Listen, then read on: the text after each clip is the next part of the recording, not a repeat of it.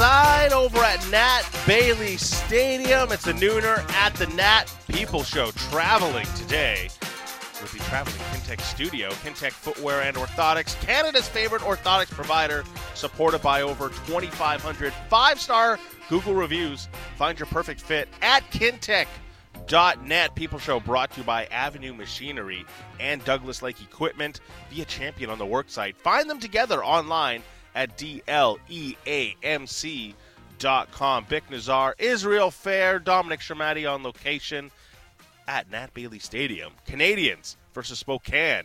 Later today, you'll hear it on these airwaves. Tyler Zickel with the call come 1 o'clock. We got a lot of fun.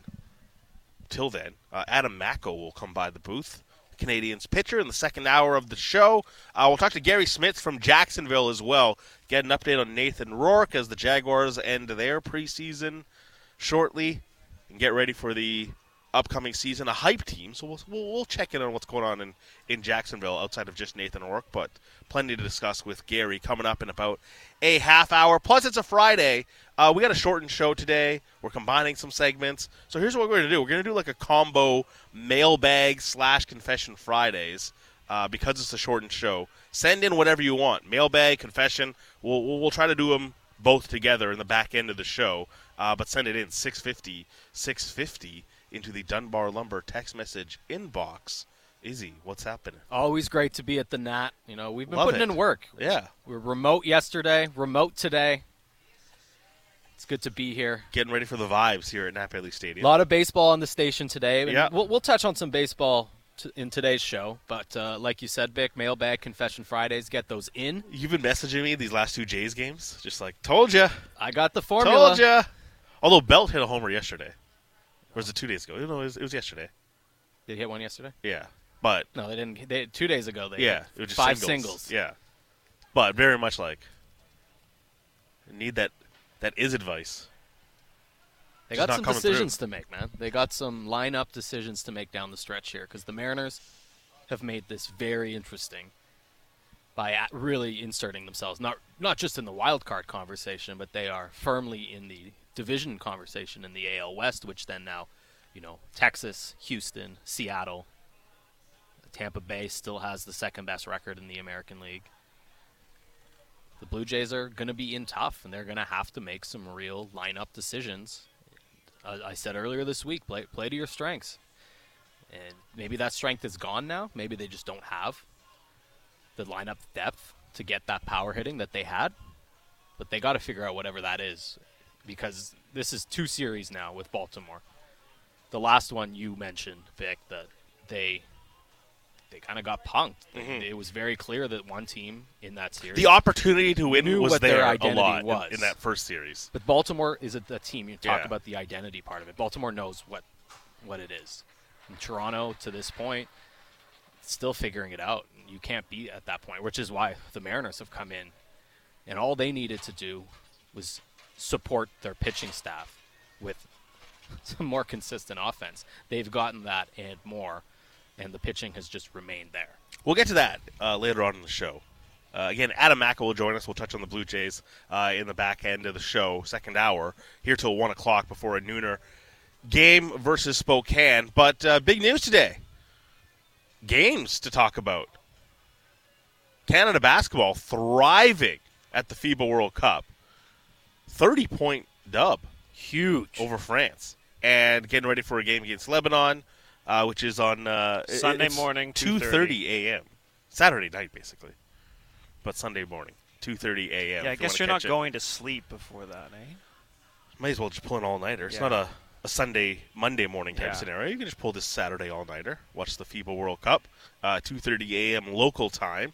But 30 point W for Canada opening up the World Cup. Now, uh, obviously, you know, news was made last week, Jamal Murray and all that sort of stuff. How is it going to team progress? Uh, no hiccups for the team. The big one for me too is uh, SGA Yeah. just continues to, to thrive, and I, I think in hardcore basketball circles, People know how good he is. people know, people absolutely know. But moments like this, This World Cup, big crossover. stage, this helps, No doubt. This helps, and I, I- I think there's going to be an ascension at some point. Uh, it's it's it feels like it's happening in real time now. And there, there's other good performances, obviously today as well, which we'll touch on. But the exciting bit is here's another marquee Canadian basketball star now uh, in the NBA. No doubt, um, had a, a huge third quarter, which is where Canada made the the push, the separating push uh, against France, and I, I caught all of the fourth quarter. It wasn't. It was just really impressive to see uh, them having built this lead Against good holding competition. on to it, and showing that. I think that toughness. I mean, they've got a lot of big bodies. Mhm. You know, Lu Dort, Dillon Brooks. Shea is, as you said, Bik. People that basketball heads know how good this guy is. All NBA. I, I, I know our guy basketball Phil texts in all the time. Yeah. like SGA stats or something like that, getting ready for the He, he's been World Cup. unbelievable. Yeah. And now this is an opportunity on the world stage where people have been waiting for this, and not just in Canada. I saw tweets today from a lot of American basketball observers, American basketball reporters going, finally, this is the Canada team that might be able to take a shot at the U.S. And we've been talking about this since Andrew Wiggins was in college Mm-hmm. a decade ago, right? Like this is this is a long time coming. It hasn't necessarily flown the way that people thought, but this group right here, they've got they can go eight deep very easily. They can play a couple of more guys as well, and the, they're they're impressive. That was a very very impressive performance. I've always believed, like, you know, in general, we always say, hey, prospects take time in general. Um, don't rush to conclusions. Now, some sports, it's harder to make that claim. Like football, you can tell pretty quick. Like, by season two, a guy is who he is. And, yeah, there can be growth, but usually, physically, you can match up pretty early in the NFL by season two. I've always thought in the NBA it takes six seasons to really see like the peak version of a player. Just because the game is so fast, you just mentally go through so much the physical grind of it, of 82 games, travel, all that, all the running. It, it just you get your body built to a certain stage. That once you get to that you know, season six, 25, 26 years old, Right. it really starts to turn a corner. You can go through like every star level player that has gone through this, like season six, season seven. Yeah, they can explode early, but when they really start to make the breakthrough as far as meaningful impact on the NBA, winning series, Yeah, competing not for just putting up stats. Yeah, not just putting up stats. I'm talking like you're you're, you're elevating yourself to a level where you you now are like a, a, a dangerous player. And here we go, like SGA going into season six now. This season is this start that that that push where you you tier jump basically, and he's he's kind of been on the fringe of uh, the, the the the true like I, I know Nick Wright does that uh, from from uh, from Fox Sports does Yeah. the Superstar Club Mhm. to like get into that stage of your NBA career. You're right on the precipice, and Yeah. it- it- like in the NBA, it's tough too because people are so quick to write a guy off and just like, oh, you're only going to be a three, and D- you're only this, you're only this you keep pushing, you keep pushing, and eventually your talent gets to a stage after year six, year seven. Uh, now you're ready to take that step. Uh, he looks primed to be the one. And obviously, look, he can score. We all know that. But now it's it's 13 boards today. yeah, He can obviously handle the ball. He's um, a modern star. Length, defensive ability, can score. This is uh, a great opportunity, a jumping off point. It, of course, would have been great to see a talent like Jamal Murray on the roster. And I know that there were Canadian fans looking at that and going, well, that's two dominant ball handling players between him and SGA. How are they going to end up splitting that up? Jamal Murray's already had his glow up, if you will. He's coming off of the, the NBA mm-hmm. title. He was the second best player on a title team. Had a huge impact on a lot of their wins in the playoffs. SGA, as you just laid out, Bik, is the one on the ascension. And this sets up with Jamal Murray being out. Which again, I think if you're a Cana- if you're if you're Team Canada, if you're a Canadian basketball fan, you want that kind of talent, Of course, there yeah. because that's the kind of guy that can go off for 20 points in a quarter. Uh, SGA, from what we saw today anyway, seems like this is the stage for that, and he could become a bigger household name, not just here, but I think across the basketball world. you know, we, we talked uh, last week to Michael Grange and, and just what it looks like here moving forward. It was in relation to Jamal Murray, you know, m- missing out on the World Cup, but looming over all this is Paris Olympics and what that's going to look like, you throw a backcourt of Jamal and Shea, all of a sudden, like that is a dynamic uh, premier backcourt that can go. Well, we can debate. Hey, USC is going to have their backcourt, all that sort of stuff. But at least you have the right type of weapon to go after the premier teams now, and that backcourt alone can can take you pretty far. And and the thing I like, I, I know there's talk about like ball dominance and all that. Yeah. I do think they could pair well together, though. That's the thing. Like the the thing that's that's great about watching Jamal Murray sometimes is there's a selflessness Mhm. to his game because yeah, he's going to dominate the ball, but like Jokic, He can dom- spot up, He too. can spot up, right? He can play off the ball.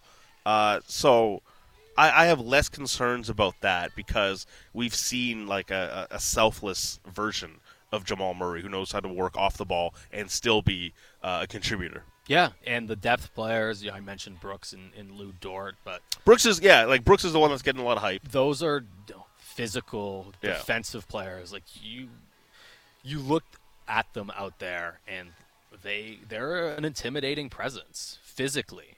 And it once the points start rolling, and you get you know, for this tournament, it's going to be SGA. Maybe in the future, it's him and Jamal Murray, guys that can easily put up 30 points in an NBA game. You translate that over with the kind of support that maybe they have. Uh, you know, shouts to Kelly Olynyk, Mhm.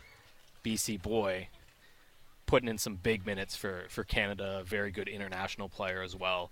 So that's that's a good sign. Uh, this is the first game of the, of the tournament. Yeah. it's hard to make full on determinations here, But like but it's a great start. this is a big hurdle to clear with, with France and, and Lebanon's coming up and uh, Latvia's coming up uh, as well uh, on Tuesday. But clearing the France hurdle is, is pretty massive for Canada and uh, what the long term future looks like as well for basketball Canada. Uh, 650, 650, chime in, be part of the show. Again, uh, what we're going to do in the back end of the show is a bit of a modified confession Fridays and mailbag because we have the shorter show. So, so whatever is on your mind, uh, send it in 650 650 mailbag for us. Confession Fridays, uh, which we'll do. Which of course, reminder, always anonymous, always anonymous. Uh, but we got a shorter show today because we're at the Nat. You can hear them setting up in the background. Uh, lots of kids uh, getting ready to enjoy uh, Vancouver versus Spokane as well.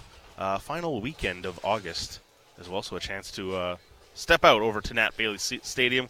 Uh, we'll see you in a bit here. Uh, over at Sportsnet.ca right now, uh, Ryan Dixon putting a piece, kind of doing the divisional previews across the NHL. And biggest question for each of the teams in the Pacific Division the one that was uh, featured was Elias Pettersson. We spent the last couple of days speaking about Elias Pettersson. Obviously, don't need to go too much uh, further into detail about that. But if you had to look at this and say, you know, what are your big questions for the Canucks coming into this season? What looms? Like, what will define their season, or things have to be resolved, uh, whether in the early part of the season or just the season uh, as a whole? What are you looking at, Izzy? For me, it starts with uh, Filip Hronek. That is the player That's good one. that, in Yeah. a lot of ways, this management group. I used to look at the Benning regime Mhm. and the players that they made bets on. You had Loui Eriksson, Brandon Sutter, Erik Gudbranson. Three whiffs. Those were not players that were supposed to carry the franchise. Those were supposed to be Fill ultimate Yeah. supplementary, complementary players. And they overshot their projections of what those guys could do. They, they, you know, Loui Eriksson was brought in to be a first line winger. He was nothing close to that. Brandon Sutter was brought in really to be a 2C, maybe even a 3C, and that didn't really come to fruition. And Erik Gudbranson was not a top four D man type of player. Filip Hronek needs to be either the complement for Quinn Hughes, or I think more ideally, the guy that can absolutely carry a second pair. And it's not a slam dunk. Now I feel a lot better about the bet made there than I did with those three players that I mentioned from the previous Mhm. regime. But it's still a sizable ask. Can he be the guy that you feel comfortable rolling out there on a second pair that frees Quinn, Quinn Hughes up to do what he does best? And I think you, you look at Soucy, Cole, some of the depth that's been added defensively, where you've got maybe a, a few more options that you did in the past. But you're not necessarily relying on Tyler Myers in the same way. And if Hronek can do that, and there are questions about that, we know he had a, a very good point season in Detroit p- prior to the trade. That's not really what you need from him. You really need him to be a consistent force that can take on a lot of minutes at five on five. Sure, maybe there is a scenario where where he and Hughes play together, and I, I'd, I'd like to see that. I'm not ruling that out, but for me, beyond the obvious, you know, Thatcher Dem- Demko's health and, and his play being something that dictates where the Canucks are going, it's that it's that elusive second pair where you look at the best teams in the league and they have that handled. They don't have any questions there. They've got top end players on their first defensive pair, and then they've got really solid players on their second pair. And this is a this is a big bet by this management group, as we saw with the trade that they made to get Mhm. him. Right, like when you start making moves like that, you, that that's when you start identifying whether or not the project is working. We didn't see enough of him to, to to get a great idea of what that's going to look like. I'm willing to sit here and say, hey, I'm optimistic. I'm willing to give them the benefit of the doubt.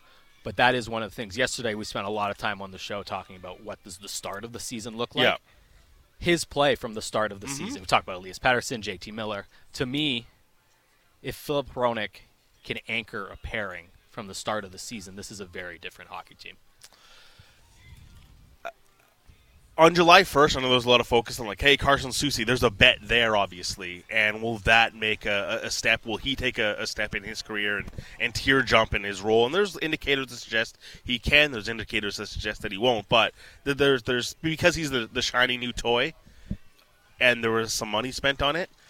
A lot of people would look at that, but you you, you can't equate three million dollars on the cap versus spending a first round pick and a second round pick. It's a on big Philip asset change. It, it, it is a, a huge asset chunk to to look at and say, hey, this player is defining what the Allvin Rutherford regime would, would be, and, and you can go through this too. Like you mentioned the the, the handful of uh, previous regime acquisitions that made, and, and those players do define um, what they are. But like Kuzmenko wasn't a high cost of acquisition.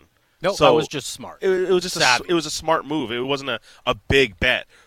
Like JT Miller is is kind of a bet because they doubled down on it. Yep. But as far as external acquisitions brought in at higher cost, yeah, Hronek's the first one, and this one certainly stands out. For me, it's kind of part in the vein too of acquisitions. I, I know PK is going to be one. You can text in what's your biggest question for the team 650 650 into the Dunbar Lumber text message inbox.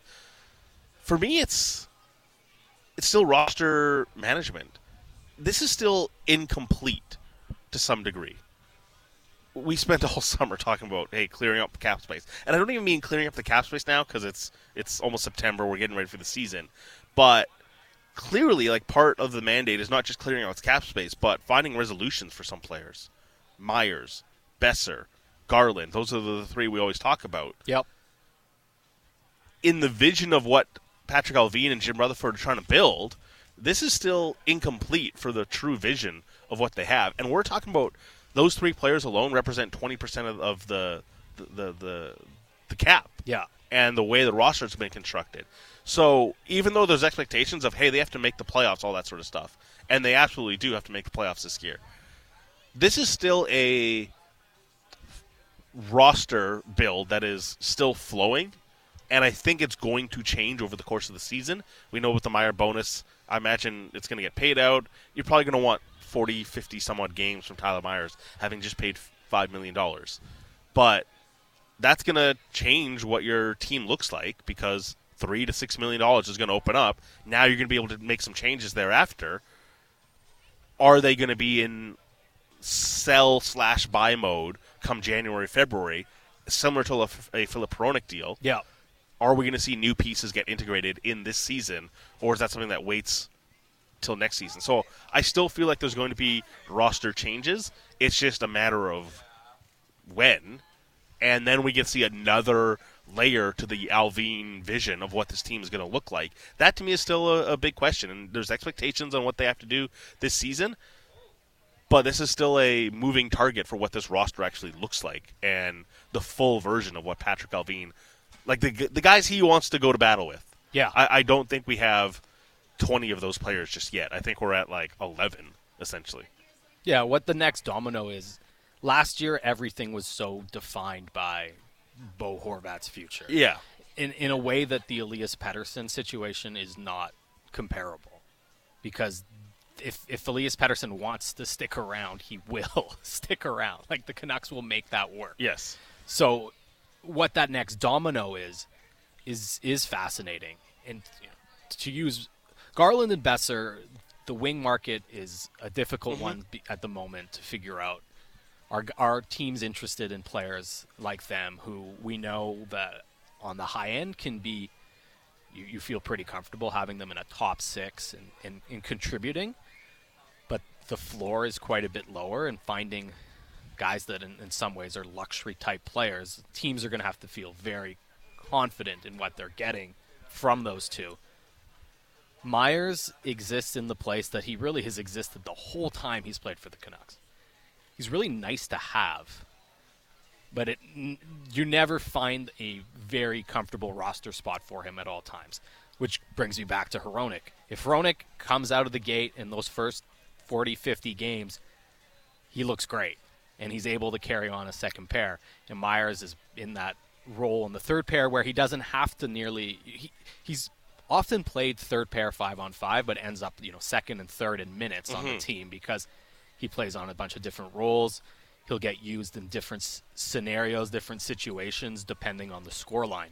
If you don't have to deal with that, then you, you do open yourself up with some more possibilities of moving him but f- to start the season, he is he's at least in this rosy pictured version of the Canucks roster.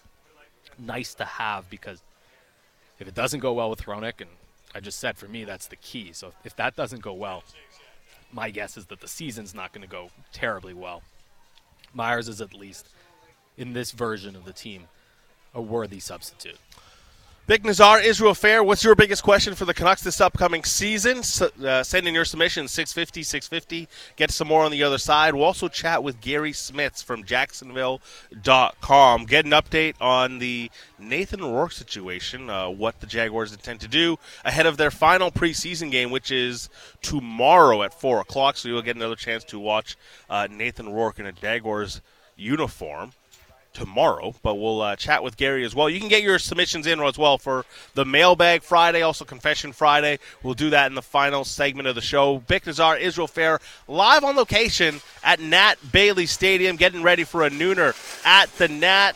Supplies getting set up for all the concessions, everything. Everyone's getting ready, smiles on the face uh, for another Friday nooner. So come on by, get your tickets for the Canadians versus Spokane later today. Tyler Zickel will have the call at 1 o'clock on our airwaves. Uh, Canadians pitcher as well, Adam Macko, will join us in about uh, 35 minutes at the top of uh, the noon hour. It's all coming up here. People's Show, Sportsnet 650.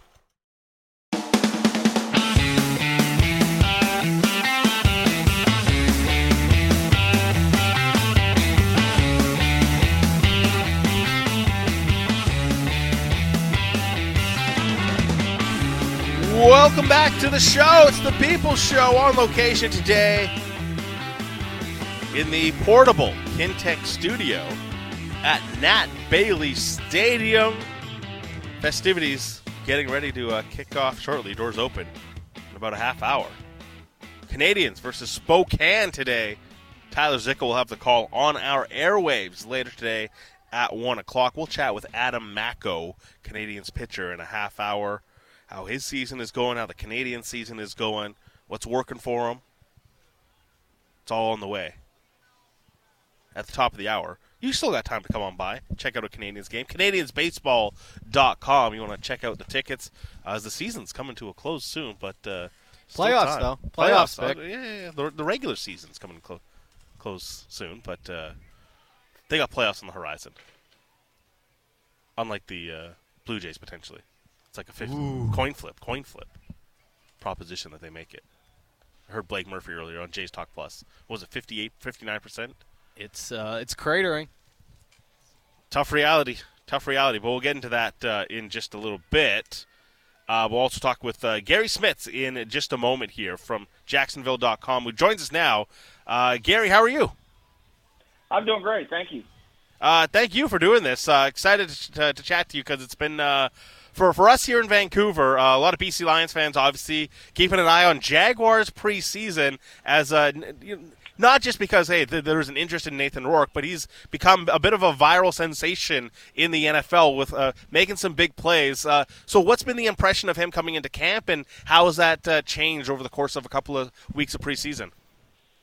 Well, the backstory this is the Jaguars when he, when he actually was signed, everybody was scrambling to you know CFL websites and the uh, and the and the Lions website here to try to get as much biographical information as we could on Nathan, and of course to Ohio, Ohio University's uh, stats. And uh, uh, but he uh, he was he was in demand after that season. He had the ten game season before he got hurt, and he I mean he just was playing lights out, as you all know uh, it attracted some attention from NFL scouts. And Nathan told me at one point in camp that when he was rehabbing his uh, uh, foot, he had gotten, uh, I think the number of calls from NFL teams had gotten up to about 11 or 12.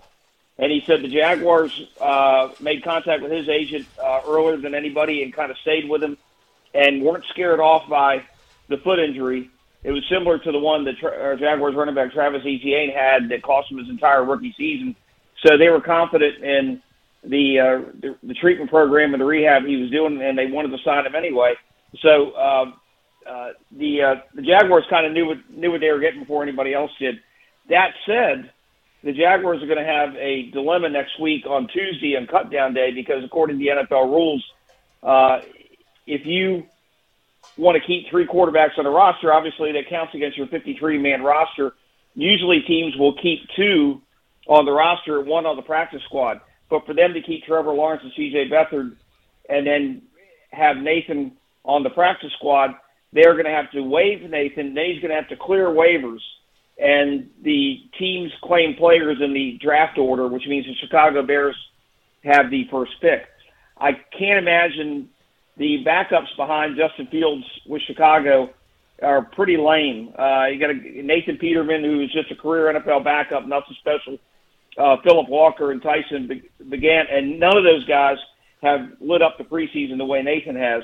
So, uh, you know, I, I can see the Bears making a move. The Jaguars are going to be holding their breath if they if they go in that direction because I know they want to keep Nathan.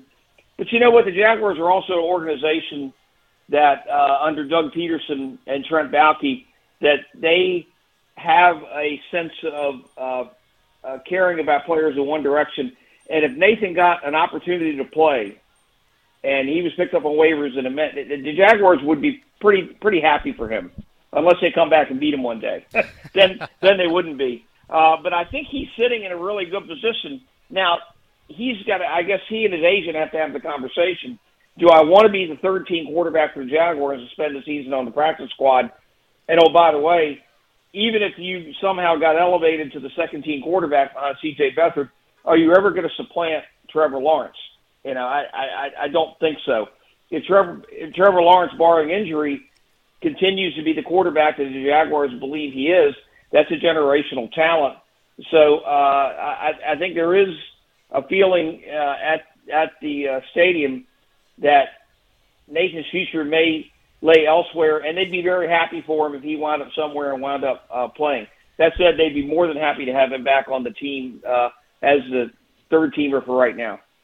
When Rourke signed with Jacksonville, there were people locally that were a little surprised because Trevor Lawrence is there. There wasn't necessarily a straight line to not even just a starting job, but a backup job, as we're seeing in the mm-hmm. situation mm-hmm. here. But it seemed to me pretty clear that he picked a team where, if he got an opportunity in preseason, as he has, that they would be putting him in a position for him to, to spotlight his talent. In watching him last season with the BC Lions, it was pretty obvious that he had some pretty high NFL skills.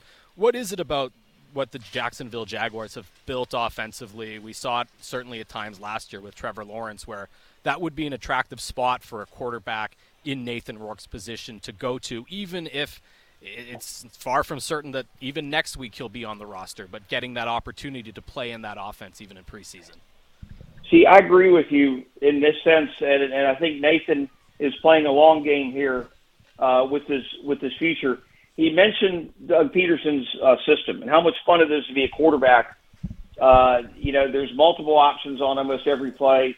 It, they, it, it, you could, they could run Trevor Lawrence a little bit more, but they, they don't want to. But Nathan uh, has been, uh, you know, both in practice and in the preseason games.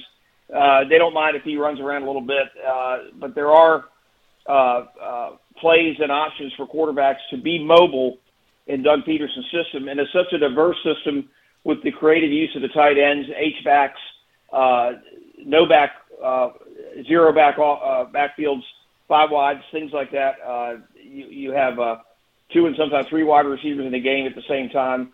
Uh, a lot of jet sweeps and a lot of counters off of that jet sweep.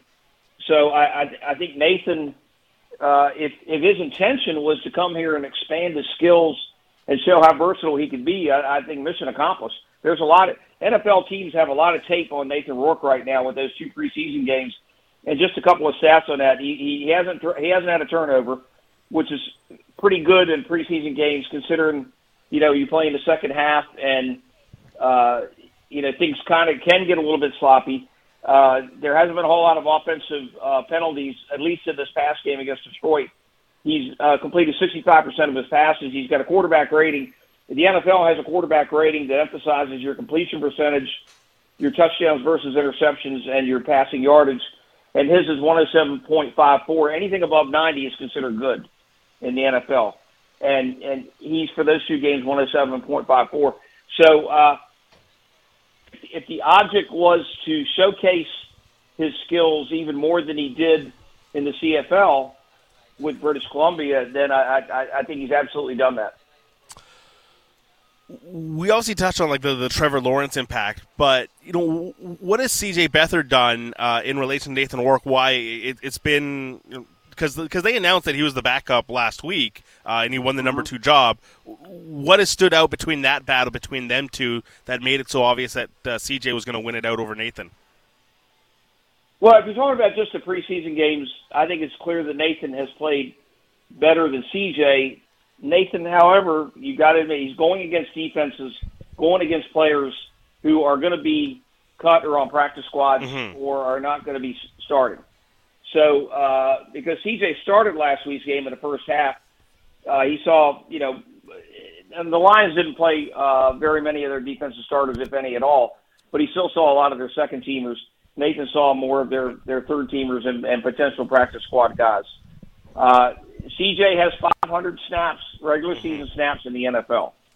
And he's got uh, uh, five or six years of experience in being uh, with a couple of uh, pretty good offensive minded coaches. And in practice, in practice, he has performed at a slightly higher level uh, than Nathan in the 11 on 11 periods and the 7 on 7 periods that, that, that is common during during training camp. Uh, they both played pretty well. So NFL coaches are even a guy like Doug Pederson, who's a little bit more open-minded about personnel and about how to use them. NFL coaches uh, are they tend to rely on the experience and they rely on what they see in practice, possibly more than what they see in the preseason games. And uh, uh, and CJ sees a lot of snaps against the Jaguars' first team defense in practice and the Jaguars believe that they're very much improved on defense. So that could be it. But I think it I think it boils down to one simple stat. 500 NFL snaps for CJ with the 49ers and the Jaguars and none for Nathan Rourke in the regular season. And I think it's that simple talking to Gary Smits from Jacksonville.com about uh, the Jaguars and Nathan Rourke. I, I, do know that the NFL has like uh, made this change to, to implement a, a, third QB rule, and, and maybe we take a bit of a myopic view from afar to say, hey, it's between Beathard and Rourke. But is there a chance like Rourke could be inactive but still make the the, the, the team? And is he then competing against like the 52nd, 53rd guys on the roster? Well, they are going to have there. There's a rule that, and they, they they had this a few years ago. They got away from it. Now they're yeah. going back where you can activate all three quarterbacks, and it won't count against your game day roster. So Nathan could suit up and, and be available. And what happened to the 49ers last year?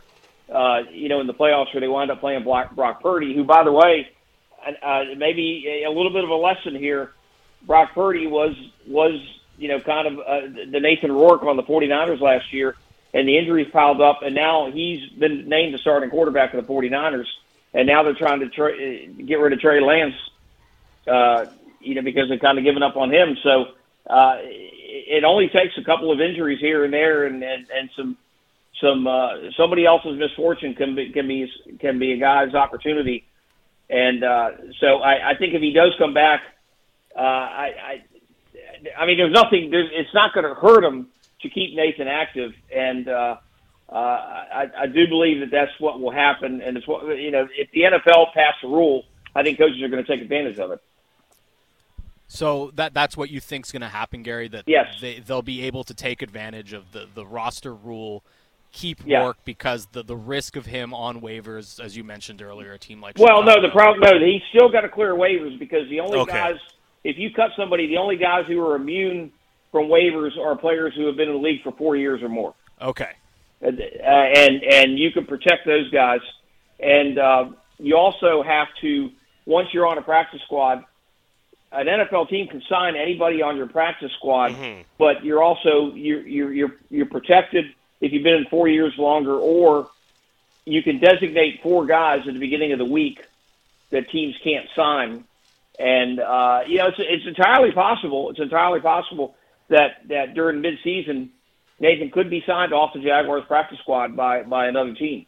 Uh, so, you know, the opportunities are there. Uh, you know, it, it's just a matter of how much uh, uh, patience he wants to have. And the couple of conversations I've had with him, you know, he seems to to know what he wants to do. He seems to accept what his current situation is now. But he did speak of putting putting stuff on tape of of wanting to show other NFL teams uh, what he's capable of in the future. And uh, you know, I've seen a lot. I see a lot of bad quarterbacking in the NFL, and I can tell you right now. I can tell you right now that if you took, you know, theoretically 32 NFL teams, three quarterbacks, okay, 66 quarterbacks. I guarantee doggone to you, Nathan Rourke is not the 65th or 66th best quarterback in the NFL Sure. under those circumstances. He's more like in the 40s, you know, borderline uh, second team for anybody. And uh, I, I think he's smart enough, and I think he's operated uh, long enough. He's gotten an OTA, uh, mandatory minicamp, and now full training camp with Doug Pederson. And Doug Pederson is very, very good about developing quarterbacks. He took Carson Wentz from South Dakota State, almost made him an MVP, and the guy won a Super Bowl with a backup who played the last three games of the regular season that year and all all three playoff games to get into the Super Bowl. So uh, I, I think Nathan Rourke is benefiting from from being under Doug Pederson and a very good quarterbacks coach in Mike McCoy. And uh, uh, you know his future may not be with the Jaguars, but I, I think this is a guy who we're going to see playing and starting in the NFL at some point. Rourke's been a ton of fun to watch, and uh, he's taken advantage of this opportunity. But certainly for the Jags, uh, this season is one that they they want Trevor Lawrence healthy and playing at a high level. What's your expectation for for Jacksonville overall this season? Coming off of a season where they were a little bit of a surprise, and the late in the year, people really started to like them. They were kind of a, of a dark horse team as we got toward the playoffs. What are the expectations for them this year locally? Well, of course, every fan, all fans have unreasonable expectations, and I think some of the some of the media, uh, you know, you know, it, it may be falling into a little bit of a. Tra- you hear predictions of records like thirteen and four. Think, you know, you got to put the brakes on that. They went nine and eight. Yeah, they got off to a bad start, but they were they were still kind of getting adjusted to Doug Pederson's system. And by the way, the, the third coach, and if you count an interim coach, the, the fourth coach in three or four years for the team and uh, they won some close games. They, you know, they won, you know, overtime against the Cowboys with a deflected interception. Uh, you know, they had to hope that Justin Tucker missed a field goal against the Ravens. Obviously, not very many teams come back from twenty-seven nothing down in the playoffs like they did. Um, but they could still have a better team and about the same record, nine and eight, ten and seven. That should be good enough to win the AFC South or get a wild card. 13, ge- uh, 13 wins that I've seen one particular. I think that's a little bit uh, uh, too much, especially since they're playing uh, Kansas City, Buffalo, Baltimore, Pittsburgh. Uh, you know, they're, they're uh, uh, you know, San Francisco is on the schedule, so uh, it's it's a pretty tough schedule. I think it's tougher than some people think it is. and uh, uh, but I would personally maybe put my money more on, on a ten and seven season their defense to me is, kind of an interesting look because it, feels like they're betting on a lot of internal improvement with you know Travon Walker and and, a couple other young guys uh, ready to take a step. But it is that AFC is just so loaded. You're against a good quarterback every single week. Um, mm-hmm. Is this defense ready to kind of live up to a certain standard that not to match what the offense is doing, but certainly be a complementary factor to to them winning games? If they can get DaVon Hamilton back, defensive tackle, who's been out for about a week or so with a non-football related back injury that's kind of been very mysterious, but he's supposed to be back in the building next week. Uh, and and he had a very good training camp. Uh, Jeremiah Ledbetter played very well in his place, and then uh, you know they're, they're they also uh, have Foley Fatukasi, who's very good on the interior. He's got a little bit of an injured foot they don't have that one pass rusher, but they're very good in the interior. And last year they got some sacks because interior got the push, open things up from the outside. Plus, because they don't have uh, a, a, a Kayvon on Thibodeaux or they don't have, uh, uh, you know, somebody that's that's just a guaranteed 12, 15 sack mm-hmm. guy, they get creative and they do some corner blitzes, safety blitzes, linebacker blitzes I think linebacker Devin Lloyd might be very good in that regard. So I think they're going to get some sacks. I think they would they would get a number that would be, you know, in the middle range, but they're not going to get that one guy that's got eight or ten. Uh, they really would wish Josh Allen, outside linebacker, would uh, play a little bit, start living up to what he did as a rookie. He led the NFL NFL rookies to sacks in 2019, but that was when uh, Calais Campbell was still pretty effective on the other side and teams were spending so much time attention on uh, Calais Campbell that uh, Josh is getting through in there. I think the secondary very good. Tyson Campbell's had a good camp, so I think the defense is going to be a little bit better than last year. Uh, if and and I think people are getting too fixated on them not having that one really good pass rusher. But you know they're like that quarterbacks. You know there aren't 32 good NFL quarterbacks, and there aren't right. 32 really good edge rushers. You know, it's really hard to find. Uh, and but I think they're also settled into a system under Mike Caldwell, who was an NFL linebacker for 11 years. He kind of knows uh, what it, what it feels like in there. But uh, I, I and the defense did a little bit better on getting turnovers uh, last year than the year before. Uh, so I, I think the defense will be better if people don't get fixated on having that one edge rusher. They didn't address it really in the draft. Uh, they're hoping that Travon Walker will come through, but more and more Travon Walker, it looks like he's going to be more of a hands on the ground guy, and uh, uh, we'll see. He's a great football player. He's got mar- marvelous physical skills, and he, he nobody works harder than he does. But uh, you know, he didn't have very many sacks at Georgia, and they said, well, they moved him around a lot. Well, they the Jaguars kept him in that one position, and he underachieved a little bit last year. So we'll have to see. Hey Gary, this was uh, fantastic. Appreciate the time, and uh, if, if there's a, a fun roster announcement on Tuesday, uh, maybe we connect uh, here pretty soon talking about Jaguars football and Nathan Rourke.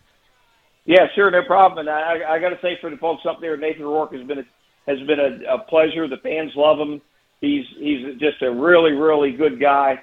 And uh, I, I had one fan tell me, he says, you know what? We should we should get more of these guys from Canada if, if, they're, if they're all like this. Right on. Uh, it's at G Smitter on Twitter if you want to give him a follow. Uh, covers the, the Jaguars for Jacksonville.com. Gary, appreciate it. Uh, enjoy the rest of the preseason. Thanks for having me, guys. Thanks, Gary. It's Gary Smits uh, joining us here from Jacksonville.com. High praise for Nathan Rourke. That's awesome. Again, it was it was always going to be an interesting battle, right? The the, the Beathard versus uh, Rourke, and you know contractually, you know Beathard's got a two year deal, so there, there's a there's a bit there, and what that means for the cap, and there are always going to be hurdles roster wise. I always liked the spot that he picked, and he mentioned it there, just going for a coach. I loved it. Yeah, I, I thought it was such a smart spot. I, I, know there's not the immediate pathway to to a starting spot or even the backup spot, but because Doug Pederson's not going anywhere for a while thought it was such a great selection to, to go to Jacksonville. You know, he like he's going to be married with Trevor Lawrence, so they're going to make that work for as long as they can before they make a coaching change. But now you can sit there and develop, and you just heard from Gary, just like you gone out there, you put tape on, and you know Tuesday is going to be an interesting day to see what happens. Yeah, it's huge. I mean, he said that if you were just doing the eye test off of preseason, mm-hmm. that Rourke is probably deserving of a backup conversation, and because of cap and roster rules, it's not quite that simple.